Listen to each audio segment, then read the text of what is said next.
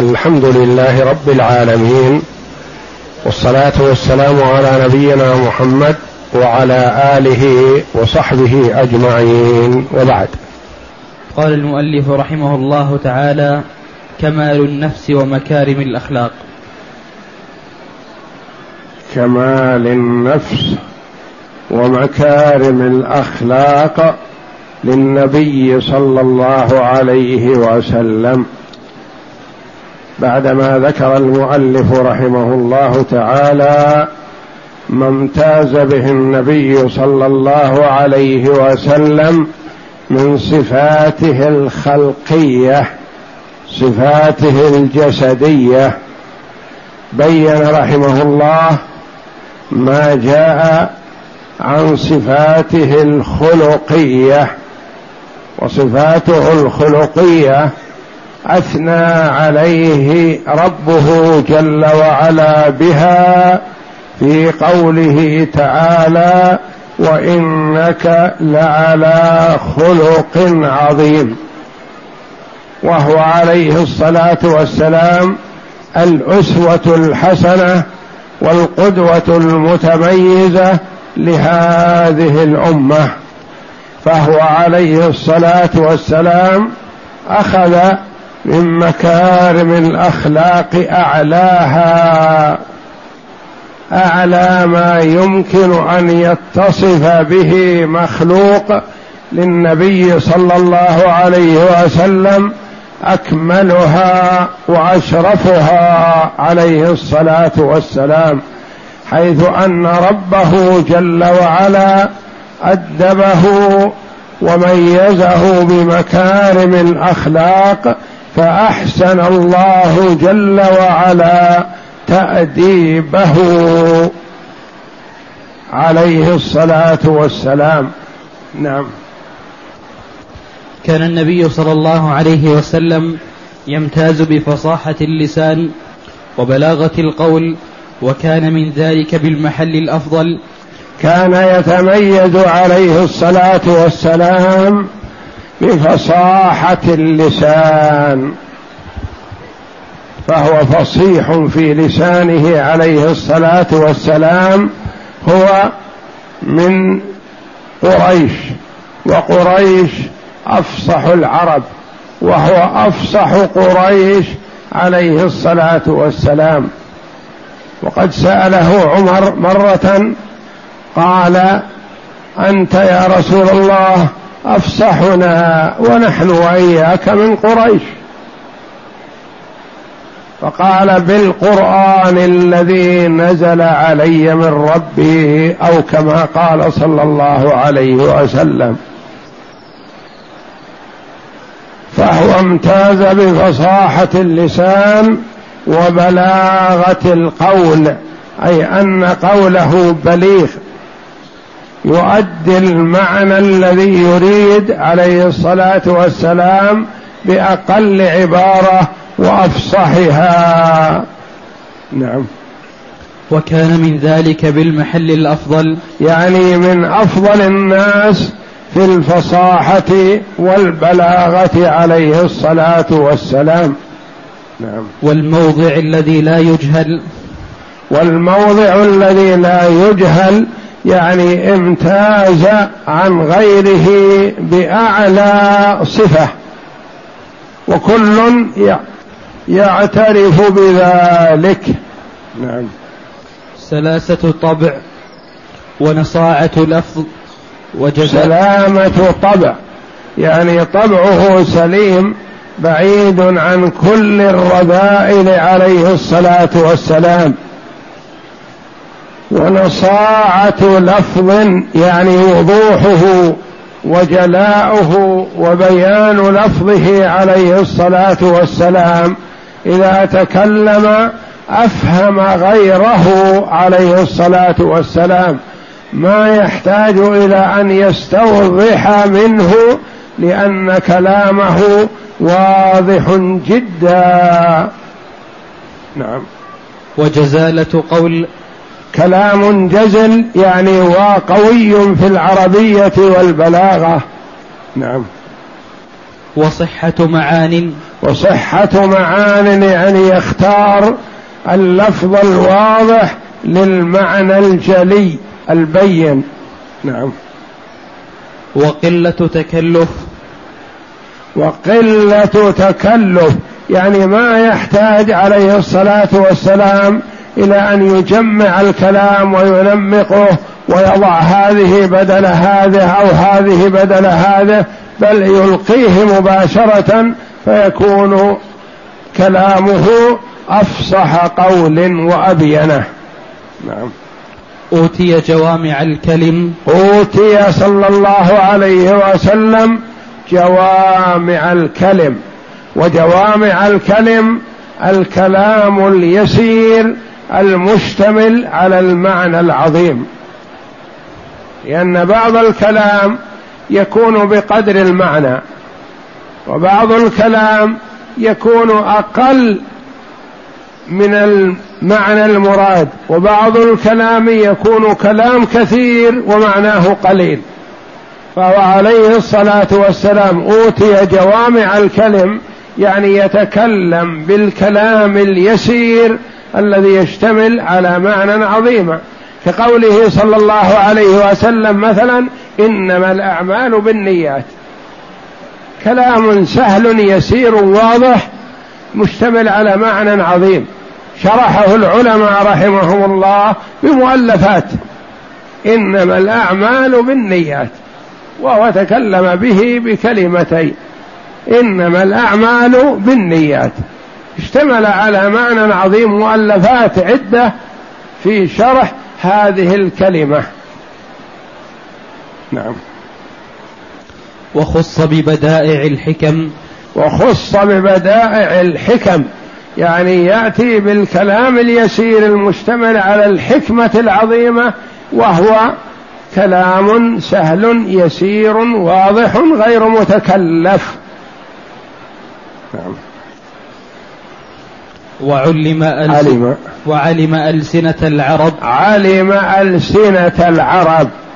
يعني إذا جاءه إذا أتى إليه تميمي خاطبه بلغة تميم. لأنها لغة عربية.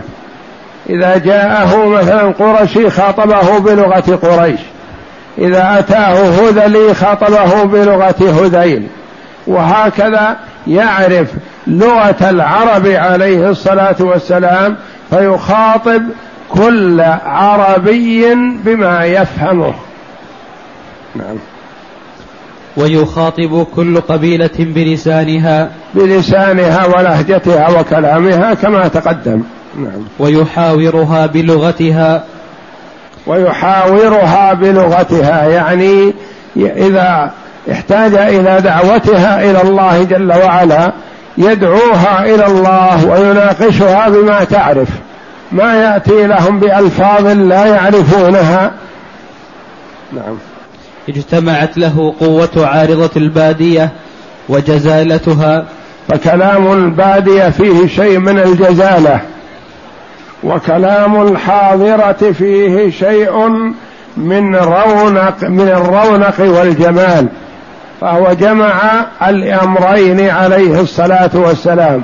ما تميزت به البادية وما تميزت به الحاضرة فأتى به بأسلوبه الواضح الجلي عليه الصلاة والسلام. نعم. ونصاعة ألفاظ الحاضرة ورونق كلامها إلى التأييد الإلهي الذي مدده الوحي. إلى التأييد الإلهي التأييد من الله جل وعلا بالتوفيق له بأبلغ عبارة وأوضحها على ضوء ما جاءه من القرآن. فالسنة قرينة القرآن إلهام من الله جل وعلا يعبر عنه النبي صلى الله عليه وسلم بلسانه الفصيح. نعم. وكان الحلم والاحتلاء والاحتمال والعفو عند المقدرة. هذا في الصفات الأول في الصفات الكلامية. هنا وكان الحلم والاحتمال يحلم على الجاهل. نال من كفار قريش الشيء العظيم من الجهل عليه عليه الصلاة والسلام وهو يتقبله ويتحمله عليه الصلاة والسلام. لأن هدفه الرفق بهم. ولو أنه إذا جهل عليه إنسان رد عليه مثل جهله لصارت المفارقة. لكن هو صلى الله عليه وسلم يلطف بالإنسان الجاهل ويجيبه بلطف ولين ثم إن كان عنده شيء من العقل تراجع واستحيا. فهو عليه الصلاة والسلام ما يجيب الجاهل على قدر ما ألقى من الكلام وإنما يجيبه بحلم وبصيرة عليه الصلاة والسلام. نعم. والعفو عند المقدرة فهو عليه الصلاة والسلام أساء إليه كفار قريش وكفار العرب إساءة بالغة فمكنه الله جل وعلا من رقابهم وأموالهم ثم عفا صلى الله عليه وسلم. وأظهر هذا يظهر في خطبته صلى الله عليه وسلم يوم فتح مكة. لما قال عليه الصلاة والسلام وأقبل ودخل مكة بجيش لا قبل لقريش به قال من دخل المسجد الحرام فهو آمن. ومن دخل دار أبي سفيان فهو آمن وهذه كرامة لأبي سفيان لأنه من رؤسائهم وهو كبيرهم. ومن أغلق عليه بابه فهو آمن لا يخرج يتعرض للجيش الإسلامي فهو آمن. فالتزموا هذا ثم اجتمعوا عنده بعدما دخل المسجد الحرام ودخل الكعبة وصلى بها عليه الصلاة والسلام وأشار للأصنام التي هي موضوعة في الكعبة ثلاثمائة وستون صنما داخل الكعبة كلها تعبد من دون الله. يشير إليها بالقضيب الذي معه عليه الصلاة والسلام فتتساقط. وهو يتلو عليه الصلاة والسلام قول الله جل وعلا قل جاء الحق وزهق الباطل إن الباطل كان زهوقا. بعد هذا وقف صلى الله عليه وسلم على باب الكعبة وقريش كلهم حوله. وهم يعرفون ما قدموه من الأفعال السيئة والأذى. يعرفهم عليه الصلاة والسلام واحدا واحدا. وما أساءوا إليه به ويضعون سل الجزور على ظهره. عليه الصلاة والسلام وهو ساجد. ويأتي أحدهم ويفت العظم ثم ينفخه في وجه الرسول صلى الله عليه وسلم. ويقول تقول يا محمد إن الله يبعث هذا بعدما كان كذا؟ ويجهلون عليه بأمور عظيمة ما يتحملها شخص لولا أنه هو المصطفى صلى الله عليه وسلم. فأفعالهم سيئة للغاية. آذوه وطردوه وتسلطوا عليه بأنواع الأذى والرمي بالحجارة والوصف بأنه كذاب وساحر وكاهن وهو بعيد عن هذه الأوصاف بل هو أكمل الخلق عليه الصلاة والسلام. فأوغروا صدره بما آذوه به لكن ماذا قال عليه الصلاة والسلام؟ فتح مكة عنوة بإمكانه أن يقتل كل كافر. ما تظنون أني فاعل بكم؟ ما رأيكم؟ يعني أنتم اعرف من الذي قدمتم. ماذا قدمتم من الإساءة؟ والآن مكن الله منكم. ماذا تظنون أني فاعل بكم؟ ماذا قالوا؟ قالوا أخ كريم وابن أخ كريم. يعني كبيرنا تعتبر أنت ابن أخ له وصغيرنا تعتبر أخ يعتبر أخوك. يعني ما نظن فيك إلا الخير وإلا أفعالنا ما هي خفية.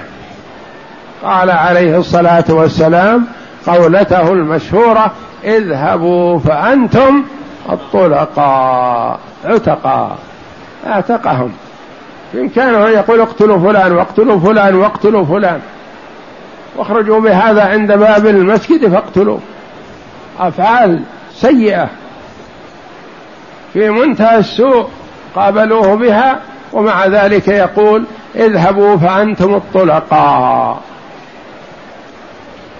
عكرمة ابن أبي جهل يعرف ما فعل هو وما فعل أبوه. أفعال سيئة شنيعة في حقه صلى الله عليه وسلم فهرب من مكة. يعني يجزم كان في اعتقاده وظنه أن النبي صلى الله عليه وسلم إذا ظفر به من أول وهلة سيقتله. ما يقبل منه عذر ولا شيء. إنه ما ترك شيئا من الأعمال السيئة إلا وقدمها للنبي صلى الله عليه وسلم هو وأبوه. فهرب من مكة خرج. فجاءت امرأته إلى النبي صلى الله عليه وسلم فقالت يا رسول الله ابن عمك. هرب. أتأذن لي أن أرده؟ قال رديه وهو آمن. فركبت إليه. إلى البحر. فكان قد عاد بعدما ركب البحر. ركب البحر فسلط الله عليهم الريح والأمواج فبدأت السفينة تتقلب بهم. فقال قائد السفينة وحدوا الله. ما ينجيكم الآن إلا التوحيد كما أخبر الله جل وعلا عنهم أنهم إذا ركبوا في الفلك دعوا الله مخلصين له الدين. كفار قريش وحدوا الله حتى لعلكم تنجون من ما أنتم فيه. قال اخزاك الله وهل أخرجني من مكة من أهلي وولدي ومالي إلا التوحيد؟ ردني إلى الساحل. فرده إلى الساحل فإذا امرأته قد جاءت. قالت قد أخذت لك الأمان من خير خلق الله. ما صدق بهذا قال ما أظنه ما أظنه يؤمنني لأنه يعرف حاله وما تقدم. فأكدت له المؤكدات أن الرسول أمنه وأنه سيعفو عنه فعاد معها وهو على وجل وخوف فدخل مكة وجاء إلى النبي صلى الله عليه وسلم فقال إن هذه يعني المرأة زوجته تزعم أنك أمنتني قال وهو كذلك هي صادقة. ودعاه إلى الإسلام فقال أمهلني شهرين. قال أنت ممهل اربعه أشهر. أنت بالخيار. الحلم واللطافة مع من بذل كل ما يستطيعه من إساءة نحوه فأمهله عليه الصلاة والسلام. ثم ألقى الله جل وعلا الإيمان في قلبه فصار من أعظم قواد الإسلام رضي الله عنه وأرضاه. عكرمة بن أبي جهل. ولما أقبل جاي من جدة من هروبة قال عليه الصلاة والسلام لمن حوله من الصحابة لا تسبوا الأموات فإنه يؤذي الأحياء والأموات أفضوا إلى ما قدموا. أبوه بما هو فيه. وصل إلى ما أسلف من الأعمال السيئة. ولكن الكلام عن الميت يؤذي الحي لا تسبوا الأموات دعوهم. فإن سب الأموات يؤذي الحي والميت أفضى إلى ما قدم. فينهى صلى الله عليه وسلم عما يؤثر أو يسيء إلى هذا الحي الموجود. لأنه يريد من كل أحد عليه الصلاة والسلام أن يعبد الله وحده لا شريك له. ما يريد منهم مال ولا جاه وإنما يريد منهم أن يعبدوا الله وحده لا شريك له. فموقفه مع كفار قريش موقف عظيم. يقولون له يا أيها الذي نزل عليه الذكر إنك لمجنون. كيف نزل عليه الذكر ويكون مجنون؟ نزل الذكر ما يجتمع مع الجنون. ويصفونه بما هو بريء منه صلى الله عليه وسلم. كانوا يعرفونه يعرفون نشأته الصادق الأمين. ما يسمونه في الجاهلية إلا بالصادق الأمين. عرفوا صدقه صلى الله عليه وسلم وأمانته. ولما أوحي إليه قالوا له يا أيها الذي نزل عليه الذكر إنك لمجنون. ويتحمل عليه الصلاة والسلام. ويؤذونه ويسبونه. ويضعون سل الجزور على ظهره وهو ساجد. ويتهكمون به. ويسخرون منه عليه الصلاة والسلام إذا دخل المسجد وهو أفضل خلق الله عليه الصلاة والسلام. وتحمل هذا وعفى لما قدر عليهم. لما قدر عفى عليه الصلاة والسلام. ومن جابهه بالسلاح قاتله عليه الصلاة والسلام.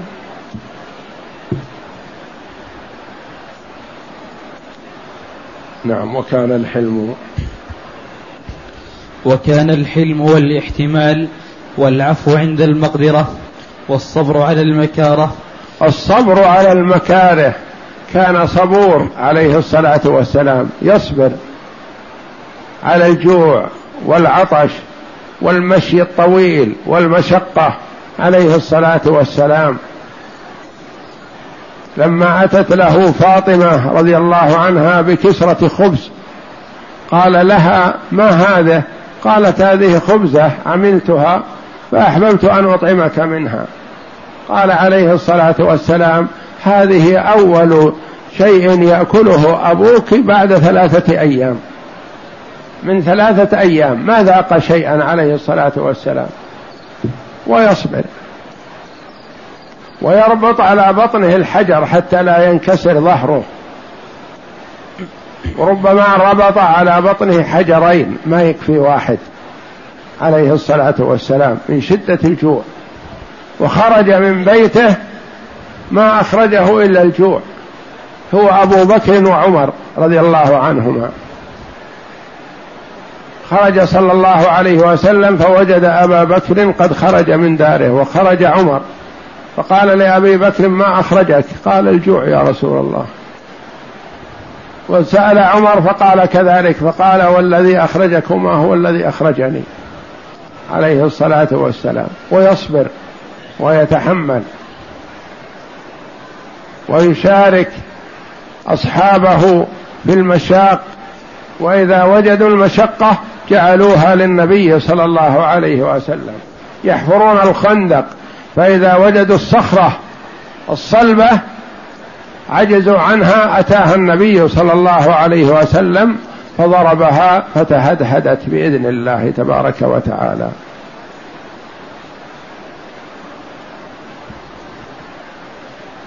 الصبر على المكاره عليه الصلاة والسلام. بهذا نال المنزلة بين النبيين عليهم الصلاة والسلام وسيد ولد آدم عليه الصلاة والسلام وهو إمام الأنبياء والمرسلين عليهم الصلاة والسلام وهو صاحب المقام المحمود الذي يحمده الأولون والآخرون من آدم إلى أن يرث الله الأرض ومن عليها هو يتقدمهم في الشفاعة العظمى الذي يتأخر عنها ويتقهقر عنها أولو العزم من الرسل عليهم الصلاة والسلام فيقول عليه الصلاة والسلام أنا لها. نعم. والصبر على المكاره صفات أدبه الله بها وكل حليم قد عرفت منه زلة وحفظ كل حليم قد عرفت منه زلة. يعني ما يسلم وإن كان من أحلم الناس وكان عاقل ومتأني لابد يحصل له زلة. إلا هو صلى الله عليه وسلم ما عرف له شيء من ذلك والحمد لله. ما يزل كلامه مسدد وتصرفاته كلها مسددة. نعم. وكل حليم قد عرفت منه زلة وحفظت عنه هفوة. وحفظت عنه عفوة يعني كل من اتصف بصفة الحلم والكمال لا بد يحصل له لا بد يحصل منه شيء من الخطأ والزلل والهفوة والنقص إلا هو صلى الله عليه وسلم فالله جل وعلا حفظه من ذلك. نعم. ولكنه صلى الله عليه وسلم لم يزد مع كثرة الأذى إلا صبرا وعلى إسراف الجاهل إلا حلما. فكان عليه الصلاة والسلام كلما جهل عليه وزاد الجهل من الجاهل زاد حلمه وصبره وتحمله عليه الصلاة والسلام. فهو يحلم على من جهل عليه ولا يعامله على ما يستحق من بجهله ما يعامله بجهله وإنما يحلم عليه ويتجاوز عنه عليه الصلاة والسلام وربما ينعم عليه يعطيه. يلحقه الأعرابي فيجذبه بردائه فتؤثر حافة الردى على عاتقه صلى الله عليه وسلم ويقول يا محمد مر لي بشيء من المال الذي أعطاك الله. فيجيبه عليه الصلاة والسلام ويأمر له بالعطاء. ولو تركه للصحابة لا أدبوه. لكنه عليه الصلاة والسلام يمنعهم. يعطيه. يقول مر لي بمال. فيأمر له عليه الصلاة والسلام بمال. نعم. قالت عائشة ما خير رسول الله صلى الله عليه وسلم بين أمرين إلا اختار أيسرهما ما لم يكن إثما. فإن كان إثما كان أبعد الناس عنه. وما انتقم لنفسه إلا أن تنتهك حرمة الله فينتقم لله بها وكان أبعد الناس غضبا وأسرعهم رضا. تقول عائشة رضي الله عنها أعرف الناس به. رضي الله عنها ما خير رسول الله صلى الله عليه وسلم بين أمرين إلا اختار أيسرهما يعني يحب السهولة واليسر وييسر على الناس وعلى العباد. ما كان يحب أن يشق على أحد عليه الصلاة والسلام. إلا اختار أيسرهما ما لم يكن إثما فإن كان إثم فهو أبعد الناس عنه.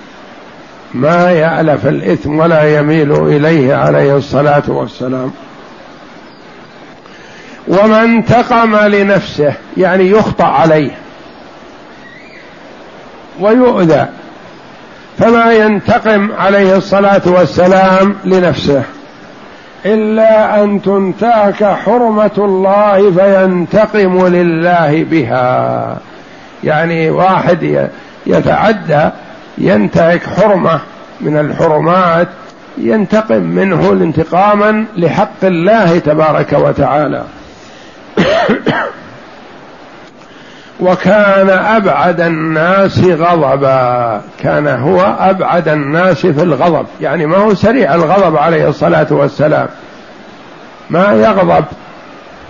وأسرعهم رضا سريع الرضا عليه الصلاة والسلام. حتى وإن غضب على امرأة أو رجل وجاءه معتذرا أو أبدى شيئا من العذر فإنه سريع الرضا عليه الصلاة والسلام. نعم. وكان من صفة الجود والكرم على ما يقادر قدره كان يعطي على ما لا يقادر قدره كان يعطي عطاء من لا يخاف فقر. كان في الكرم عليه الصلاة والسلام أكرم الناس. يعطي عطاء من لا يخشى الفقر. مع أنه في أمس الحاجة إلى المال يحرم نفسه عليه الصلاة والسلام ويؤثر به الآخرين. أعطى رجلا مئة من الإبل فاستزاده فأعطاه مئة ثانية فاستزاده فأعطاه مئة ثالثة ثلاثمائة من الإبل في مجلس واحد. وأعطى رجلا غنما بين جبلين ما يحصيها عد. فذهب هذا الرجل وقال يا قوم أسلموا فإن محمدا يعطي عطاء من لا يخاف الفقر. أعطاه عطاء جزيلا عليه الصلاة والسلام أعطاه من أجل الله من أجل الإسلام لا رياء ولا سمعة ولا لأجل المدح وإنما لأجل أن يدعو قومه إلى الإسلام. فحصل مقصوده صلى الله عليه وسلم. ذهب الرجل إلى قومه وقال يا قوم أسلموا. إن كنتم تريدون الدنيا فأسلموا تريدون الآخرة فأسلموا. فإن محمدا يعطي عطاء من لا يخشى الفقر. نعم. قال ابن عباس كان النبي صلى الله عليه وسلم أجود الناس وأجود ما يكون في رمضان حين يلقاه جبريل وكان جبريل يلقاه في كل ليلة من رمضان فيدارسه القرآن فلرسول الله صلى الله عليه وسلم أجود بالخير من الريح المرسلة. وقال جابر ما سئل شيئا قط فقال لا يقول ابن عباس رضي الله عنهما ابن عم النبي صلى الله عليه وسلم كان رسول الله صلى الله عليه وسلم أجود الناس. يعني ما أحد يماثله في الجود عليه الصلاة والسلام. وأجود ما يكون في رمضان لأنه شهر البذل والعطاء والكرم. حين يلقاه جبريل عليه السلام جبريل يلقى النبي صلى الله عليه وسلم دائما وأبدا لكنه يلقاه في رمضان كل ليلة يدارسه القرآن. فلرسول الله صلى الله عليه وسلم حين يلقاه جبريل أجود بالخير من الريح المرسلة يعني ما يطاق جوده صلى الله عليه وسلم ما يطيقه بشر. وقال جابر رضي الله عنه ما سئل شيئا قط فقال لا ما يقول لا عليه الصلاة والسلام. يعطي ما تيسر له يعطي العطاء الجزيل فإن لم يتيسر له العطاء الجزيل اعطى الموجود. ولا يمتنع ولا يأبى عليه الصلاة والسلام. وستأتي بقية صفاته إن شاء الله. والله أعلم. وصلى الله وسلم وبارك على عبد ورسول نبينا محمد وعلى آله وصحبه أجمعين.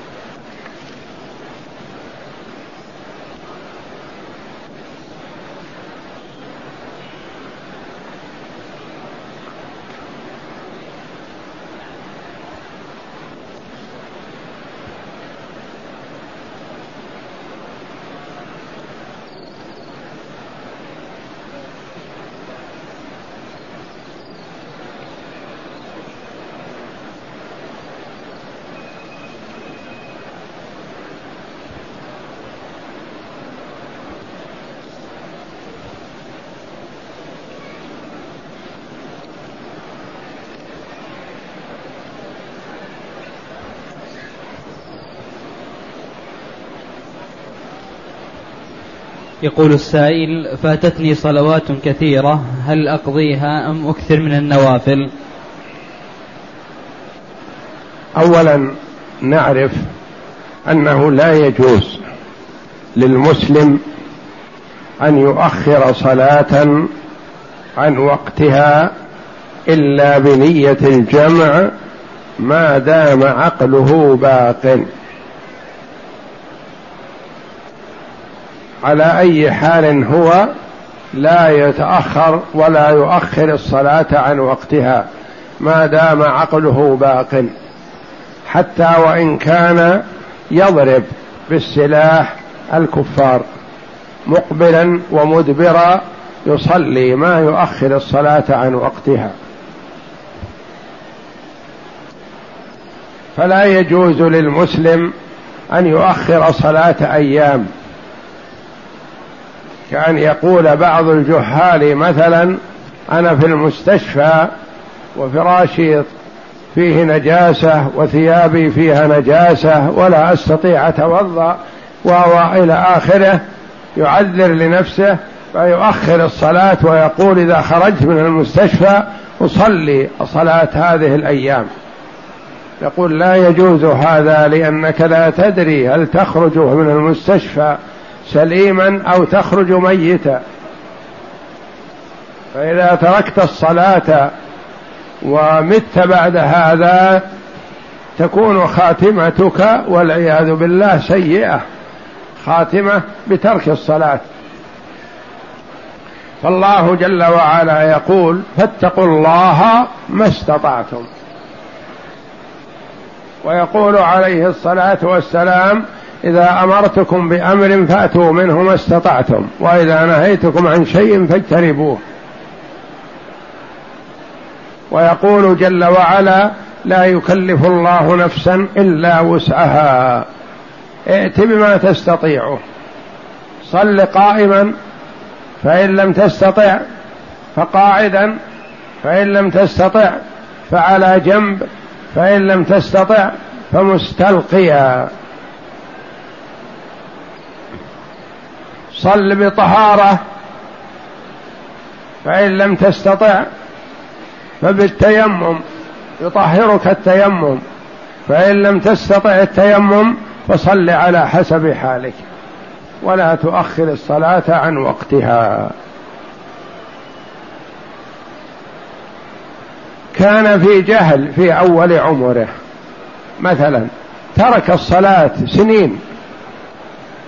ثم من الله عليه بالهداية بعدما بلغ أربعين أو خمسين أو ستين أو سبعين سنة تاب.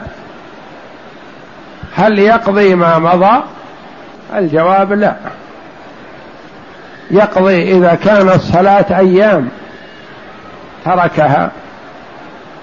أو المرأة مثلا تركتها تركت الصلاة لوجود دم تظن أنه يسقط عنها الصلاة فتبين لها أن هذا الدم دم استحاضة أو أنه دم فساد أو إسقاط لم يبلغ حد النفاس.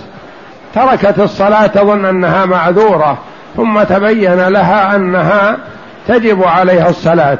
فنقول هذه تقضيها. المسلم ترك الصلاة يومين أو ثلاثة في المستشفى أو كذا مريض يجب عليه أن يبادر بالقضاء. لكن قضى الصلوات سنوات لا. هذه ما تقضى. اولا لأنه إذا قيل له تقضي صلوات عشرين سنة أو أربعين سنة استصعب هذا وترك التوبة. ما تاب. ثانيا أن المرأة إذا ترك الصلاة متعمدا وقتا طويلا فإنه محكوم بكفره والعياذ بالله. والكافر إذا من الله عليه بالإسلام ما يقال له اقض ما فاتك من سن خمسة عشر سنة إلى سنتك هذه إذا كان عمره ثمانون سنة. ما يقال له اقض الصلوات من خمسة عشر سنة إلى ثمانين أو إلى سبعين أو إلى ستين. لا وإنما عليه أن يتوب إلى الله جل وعلا. ويحافظ على الصلاة مستقبلا ويكثر من نوافل العبادة.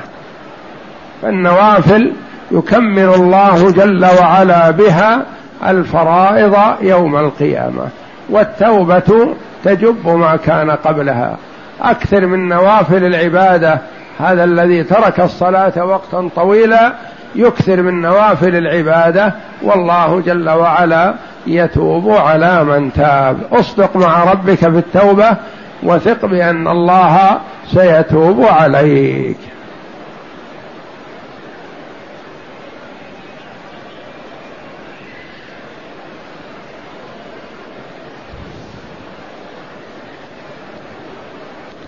يقول السائل عند فتح مكة أمر الرسول صلى الله عليه وسلم بقتل كذا شخص ولو تعلقوا بأستار الكعبة من هم ولماذا لم يعفي عنهم الرسول صلى الله عليه وسلم؟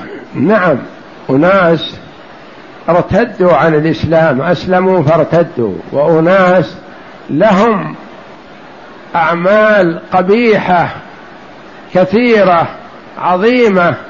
علم صلى الله عليه وسلم أن هؤلاء حتى لو أظهروا التوبة أنهم لا يصدقون فيها ويسيئون إلى المجتمع فهم عضو فاسد ما يصلح استتابتهم وإنما أولى لهم البتر والقضاء عليهم لئلا يفسدوا المجتمع. وهو ما قتل صلى الله عليه وسلم وأمر بقتل إلا أناس يعدون على الأصابع لما قدموا من الأعمال السيئة القبيحة.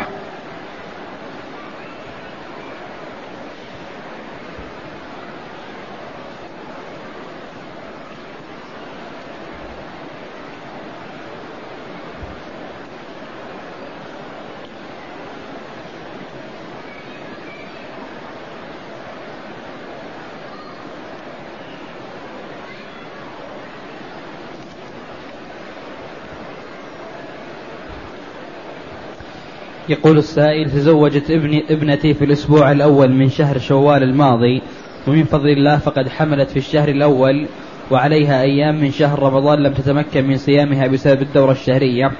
وقد يأتي شهر رمضان القادم ولن تتمكن من قضائها إذ قد تكون في فترة نفاسها. وهي تسأل كيف تقضي الأيام التي فاتتها؟ وهل هناك كفارة؟ لذلك علما بأن ظروفها لا تمكنها من الصيام بسبب الحمل. اولا يسر الله جل وعلا لعباده قضاء ما فاتهم من رمضان.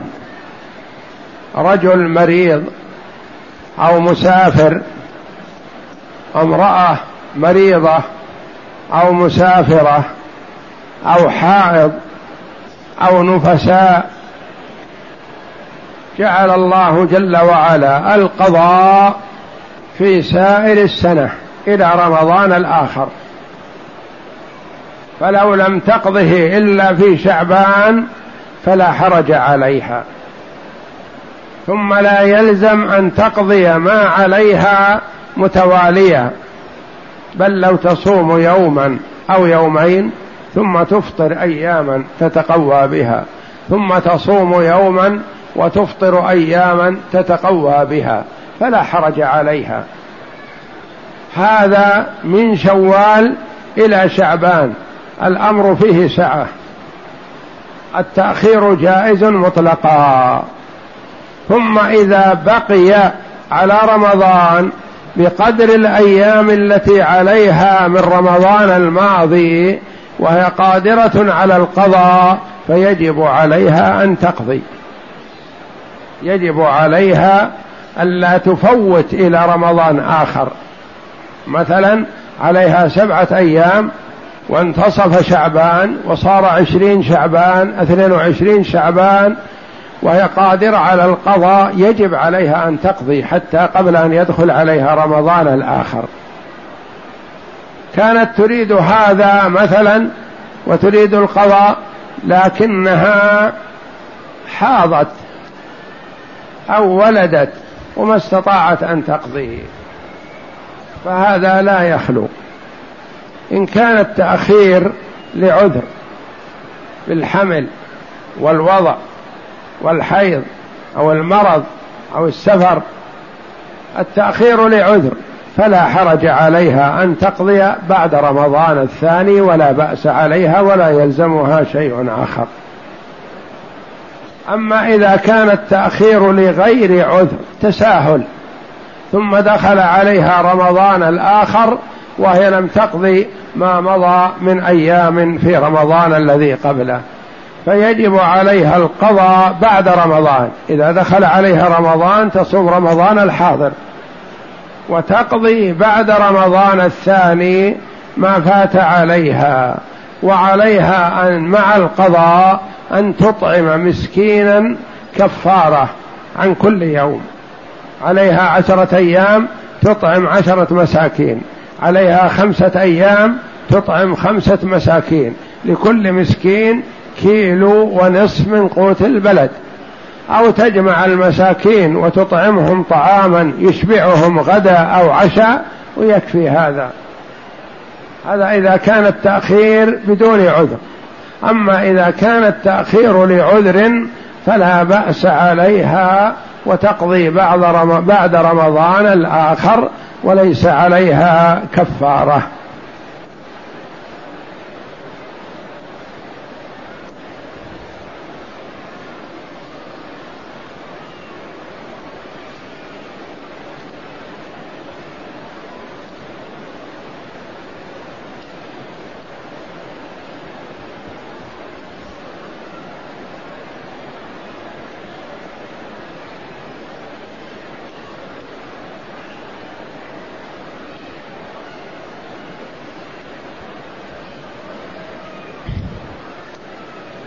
يقول السائل حضرنا من مدينة الرياض مع صلاة العصر وهي تصلى ولم نكن قد صلينا الظهر ودخلنا في صلاة العصر مع الجماعة فكيف تكون صلاة الظهر؟ هل نصليها بعد صلاة العصر ثم نصلي العصر مرة أخرى للترتيب أم يكفي صلاة الظهر بعد صلاة العصر دون إعادة لصلاة العصر؟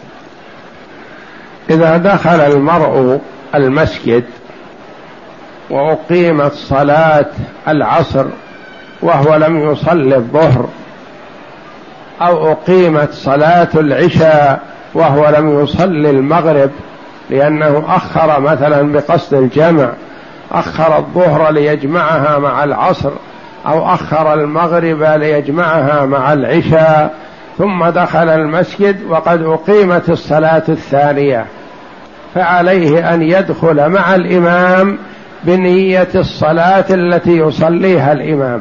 بنية صلاة العصر أو بنية صلاة العشاء ويؤديها مع الإمام. ثم بعد سلام الإمام يقوم ويأتي بصلاة الظهر إذا كان في وقت العصر أو يأتي بصلاة المغرب إذا كان في وقت العشاء. هذا هو الواجب عليه أن يدخل مع الإمام. في الصلاة التي الإمام فيها ويسقط عنه الترتيب في هذه الحال. وليس عليه شيء على القول الراجح. وقال بعض العلماء إذا قام وصلى الظهر فإنه يعيد صلاة العصر بعد الظهر ليحصل له الترتيب. ويعيد صلاة العشاء بعد المغرب ليحصل له الترتيب. ولكن عليه أن يدخل مع الإمام في الصلاة التي فيها الإمام. أو العصر أو العشاء. فإذا سلم الإمام يقوم ويأتي بالصلاة التي عليه ويسقط عنه الترتيب من أجل الدخول مع الإمام في الصلاة الحاضرة.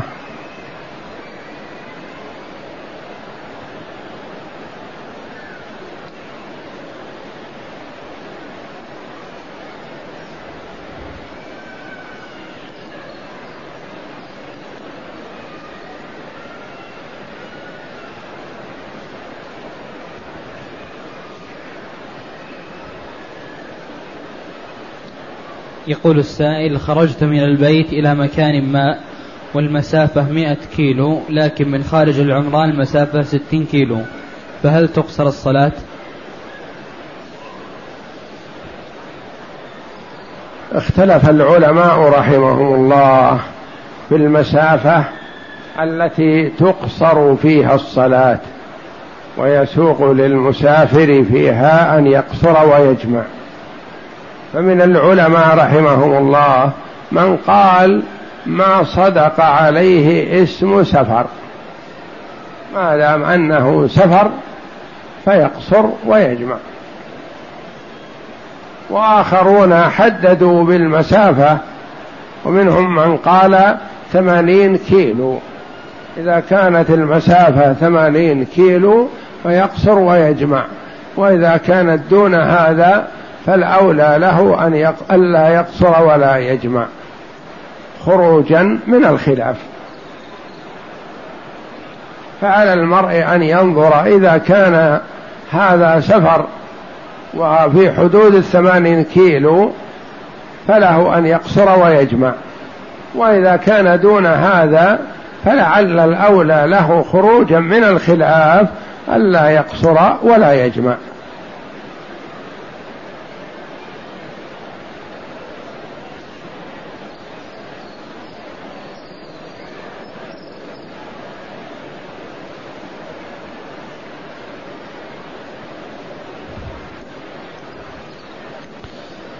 يقول السائل هل تجوز الموعظة عند القبور عند دفن الأموات؟ إذا حصلت الموعظة طارئة فلا بأس ولا ينكر على من وعظ لكن إذا اتخذ هذا عادة باستمرار استمر يخرج مع الجنازة وكلما حضر عند القبر قام خطيبا فلا. لأن هذا لم يكن من فعل النبي صلى الله عليه وسلم وإنما هو قد يعظ الصحابة رضي الله عنهم بعض الأحيان. فإذا لم يتخذ هذا عادة مستمرة فلا بأس بهذا لا ينكر على من وعظ لكن إذا اتخذ هذا عادة مستمرة فينكر عليه.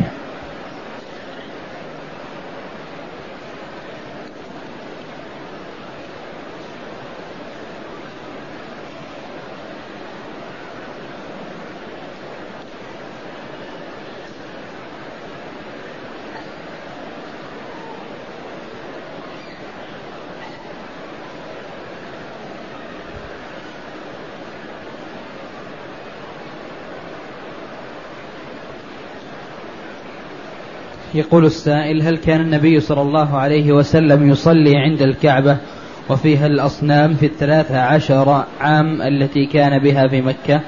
نعم كان يصلي عليه الصلاة والسلام لأنه ما يستطيع إزالة هذه الأصنام. ليس له ولاية ولا قوة بل هو يؤذى عليه الصلاة والسلام ويسلط عليه وأوذي الصحابة رضي الله عنهم وأرضاهم.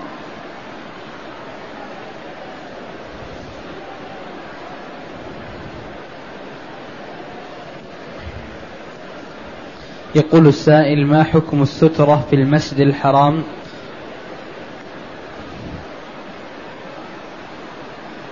أولا في سائر البقاع ما يجوز للمرء أن يمر بين يدي المصلي أو بين المصلي وسترته حتى يبعد سوى المسجد الحرام فمحل خلاف بين العلماء رحمهم الله.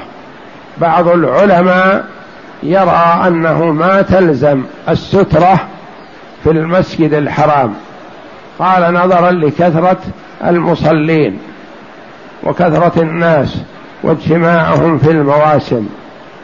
ولما جاء أن النبي صلى الله عليه وسلم كان يصلي حول الكعبة والطائفون يمرون بين يديه فلم يكن يمنعهم. ولما جاء عن بعض الصحابة رضي الله عنهم كعبد الله بن الزبير.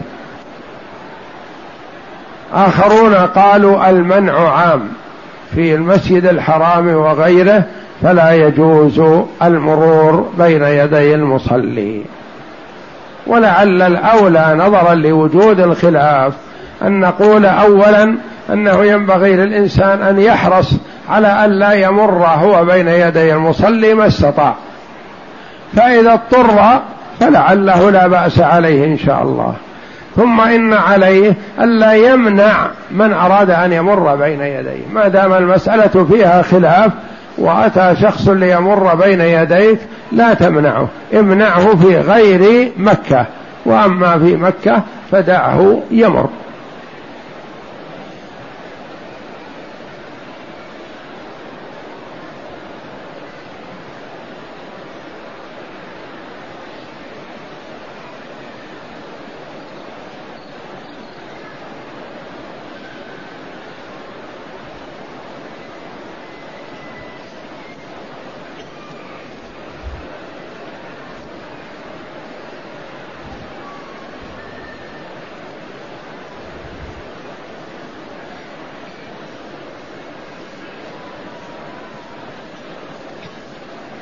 يقول السائل ترك لنا والدي المتوفى دارا أسكن فيها الآن وقد قمنا بتقييم المنزل وتحديد نصيبي ونصيب أخواتي في الميراث على أن أقوم بتسديد حقوق أخواتي بالتقسيط علما بأنني لا أملك كامل المبلغ المحدد لهن فهل يجوز ذلك بعد رضائهن بذلك؟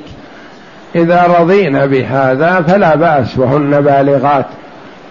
أما حق الصبي فيجب أن يحتاط له حق الصغير الذي لم يبلغ. وأما الكبار فإذا أجلوا أو تنازلوا أو على أي ما اتفقتم عليه ساق ذلك. وكذلك هذا السؤال يقول تقييم المنزل هذا هل هو حال وفاة الوالد؟ علما أنه توفي من ثمان سنوات أم بالوقت الحاضر؟ ما دمتم لم تقتسموا فيكون التثمين في الوقت الحاضر لا حال موته.